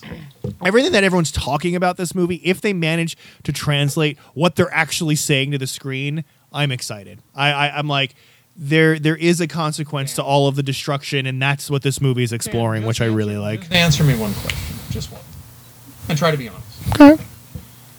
In any worlds in which Dan was in charge of Warner Brothers, and someone brought a script that was partially Dark Knight Returns, would you really want Zack Snyder to be the one to direct that? I don't know of anyone else I can think of. How about, I would how about someone who's capable of directing a film? I would have to think about that question. I might come back to you on that. Maybe next time we do this, I might come back to you. The fact that there's elements of Dark Knight Returns, I hope they're minimal. Because I don't think Zack Snyder's a horrible, awful director, but his directing style is completely contrary to the nature of that story. It's a very visual director, which I like, Yes, but I'm it's- I'm, I'm, I'm wondering if He should do music videos. They still sort of make those. Yeah. That's what he's qualified for. I'm not necessarily that harsh, but I, I do think that if you think the fight scene in Dark Knight Returns is about how cool the fight scene looks, you're getting the wrong point out of that part of the book. Oh, I agree. Right? That's my concern with it. Like so like don't anything you do to make me think that there's more Dark Knight Returns rather than less in this movie, the more you make me less willing to see I it. don't know. I'm excited. I mean, don't get me wrong. I'm going to see it once. I will see it once at least. I just think that people whose job it is to, to make me want to see the movie, they're doing a bad job. They're doing a bad job in Suicide Squad. They're doing a bad job in um, Batman v Superman. Fire your marketing people. Um, for me, Marvel, next thing that I want to see is after how much I enjoyed Daredevil as possibly one of my favorite Marvel things ever, Jessica Jones. I know it's not a movie, but I cannot wait to see Jessica Jones when it comes out later this year. If it was, if it's going to be as good as Daredevil, I'm I'm all in. I want to see Luke Cage. That's you got a couple years down the road, but yeah, No, I, I mean of, of all the stuff they have going. Luke Cage. Oh, that's Luke I, Cage. it might that actually might be interesting as well. Um, because with with uh, Ava DuVernay dropping out of Black Panther, it seems like Marvel's getting themselves into a bit of a conundrum with that particular project. okay, in that they seem to want to take their the, the the kind of the Warner Brothers model that okay, like we've got our first um, black superhero, um, which to be honest, I don't really think that that Black Panther's a great example of a black superhero. The people in America who want um, an African American superhero aren't going to be satisfied by an African, African superhero. Yeah. um, d- give them an African American superhero. But they seem to be in the same boat where like the Warner Brothers is with Wonder Woman. We have to find a female director. We have to find so that one they seem to want to find an African American director, and she dropped out, and nothing she said is wrong. She said that like the film I wanted to make and the film they wanted to make really couldn't go together. But the real problem with finding an African American filmmaker is it's not an easy thing to become a director when you're African American. And most of them are the kind of people who come through the independent film ranks and are used to making a film that matters to them. Spike Lee. I'm just I, I don't know. Spike Lee's Spike Lee's the worst of them. I mean, like he's he's a massive auteur. He absolutely He is a massive them, he auteur. produces them, he directs them. Like, how do you tell Spike Lee, no, Spike, Black Panther can't do that because that's not what Black Panther does. You see what I'm saying? I mean, like, it's the thing where, like, if they're gonna find if they're gonna find an an African American director for it, they just need to find someone who maybe hasn't directed yet. Because most of them are people like Ava DuVernay. They, I mean, like they, Yeah. they to get that first time out, they had to go out and find their own funding and write their own script, and you know they're used to having a lot of control over their movie. But where with a TV show like Johnny Cage, where no one's really paying attention, Luke Cage. Luke Cage, yeah, Johnny Cage's um, Johnny, Mortal Kombat. no, yeah, Yeah. And Mortal Kombat. I think I was thinking of Johnny Blaze. Um, that's at least Marvel. But um, no, with Luke Cage, no one's really paying attention individually who who directing each episode is African American and who isn't. So there's not this like overwhelming Yeah. need to make sure we got to find the right person who fits the the messaging of our pre movie, right? So I'm just interested. Luke Cage might be interesting to I'm watch. I'm interested in just them doing a good, like serious minority driven project, regardless of what medium it ends up being in. I would love Black Panther to be that movie, but I'm not sure how hard it's going to be to find a director if you really like who's um who is it who did Twelve Years a Slave? It's um James Dean, right? I, I don't know. I, I think his name is very similar to James Dean. I could be wrong, um, but the same thing. He's a British filmmaker. He he had to become an auteur. He very much, you know, I mean, he's going to come in with his own ideas what to do with the film. And how do you tell a person like that what to direct? They're not all Kevin Smith. You can't just sit them down and go, look, Steve McQueen. Steve McQueen. I know it was somebody. Yeah, it was somebody. Somebody you else's right. name. You were right? on her. You were right. Um, Steve McQueen. It's- they're not like Kevin Smith where you sit them down and you go, "Hey, look, fatty, we don't care that you're used to having control. We're the big guys with the money." You know, most of them don't bend. Yeah, but then you get cop out. Cop Out's not that bad. Eh. Cop Out, if Cop Out didn't have Bruce Willis, Cop Out would have been okay. You know what? I, I I'll be honest. With you, I've actually not seen cop. You should see Cop Out. It's not that bad. It- it's not I've, great. I've heard horrible things about it's, it, and it is. it's not great, but I think most people don't realize that it's not supposed to be great. Right? Like a lot of people judge Kevin Smith very harshly for Jersey Girl. And when I watched Jersey Girl, all I saw was a really formulaic Hollywood style Jersey coming Girl's of not age bad. story. No, but that's what I saw, right? I Yeah. mean, part of the problem is is that, that when you when you're dealing with auteur filmmakers, people expect every movie to have like some great emotional point, and then they get like overly disappointed when those people just make a movie. Not that that defends everything. I'm not defending Tusk. Uh, yeah, William hated I Tusk, still, and I haven't I seen still won't Tusk. view it because of his response. Yeah, me neither. Like, I'm like, I, I'm, I, it was on. I, w- I was looking at things to watch the other night, and I'm like, oh, we could watch. I'm like, I'm not watching Tusk. William hated Tusk. William hated Tusk more than I've seen William hate anything, Well- including Man of Steel. No, that's not true. He did. He did mm, scream into a microphone for four hours about Man of Steel. There was a, there was much more I quantity. could I couldn't even gather four hours Th- of that's just it. Like against that's just it. He hated it so much. No, I there know, was but- nothing there. What I'm saying is, is that Tusk is his quality bad movie, whereas Man of Steel is his quantity. Okay, movie. I'll give you that. I, will, I think will, those two things are equal. maybe. I will absolutely give you that. All right. I would rather watch Man of Steel again than Tusk. So, Des, do you have a Marvel that you're looking forward to? Like, I've got Jessica no, I'd Jones, like, like Luke Cage. Luke I- Cage. I, All I would like to see that show. I'd like to see. Um, also, the, the show I'd like to see is unfortunately not possible Why? because they killed Triplett. I really, Oh, I would watch that show.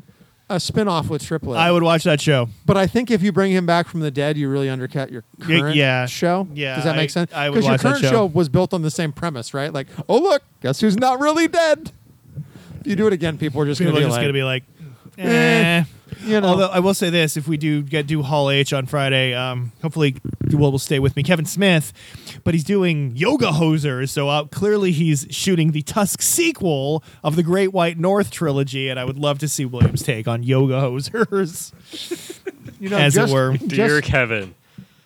What the fuck? starring his daughter and Just Johnny as a Depp's general daughter. rule, don't trust any film project where the, the chief producer and the director are casting their underage children.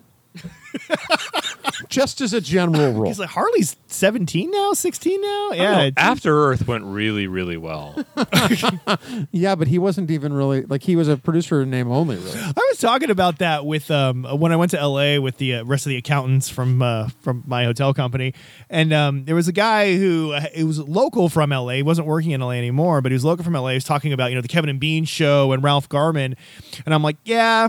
I was at Comic Con when I saw Ralph Garman moderate a panel on After Earth with Kevin Smith and um, Jaden, and how much he talked about how great they were, an amazing film. Work. He's like, you mean you mean Will Smith? Will Smith. I'm like, well, Jaden Smith was there too. He's like, No, man, but you said Kevin Smith. no, I'm not Kevin That might have Smith. been Will interesting Smith. That might have been interesting. If it was Kevin Smith and Jaden Smith. Kevin Smith and, Talking J- and, about and Jada, he was like, "Man, that guy hates hates Will Smith." I'm like, "Yeah, that's what made that panel entertaining. Was how much Garman was basically bending over about how great Will Smith was." Mm-hmm.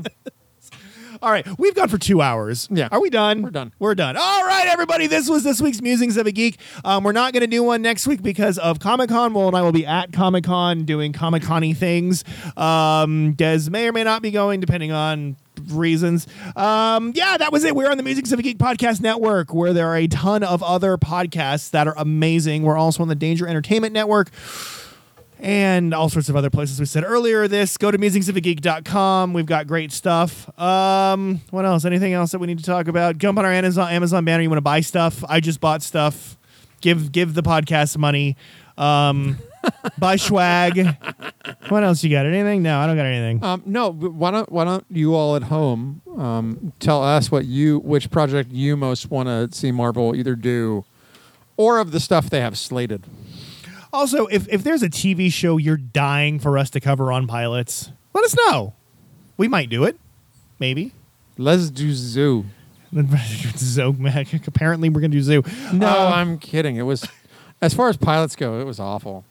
so seriously if there is It a was one of those pilots, Dan, where you like you look at the concept as like a proof of concept, and you go, "Oh, that's great." But here's what I want: no one who wrote this episode is allowed to work for you. Wow. Um, seriously, I mean, feedback. If you guys want us to cover any topic, any show, any movie, let us know. Um, all right. I think that's it for this week's episode and next week's episode of Musings of a Geek. As always, thanks again for listening and stay geeky, my friends. You are now leading the world of Musings of a Geek podcast network. Stay geeky, my friends.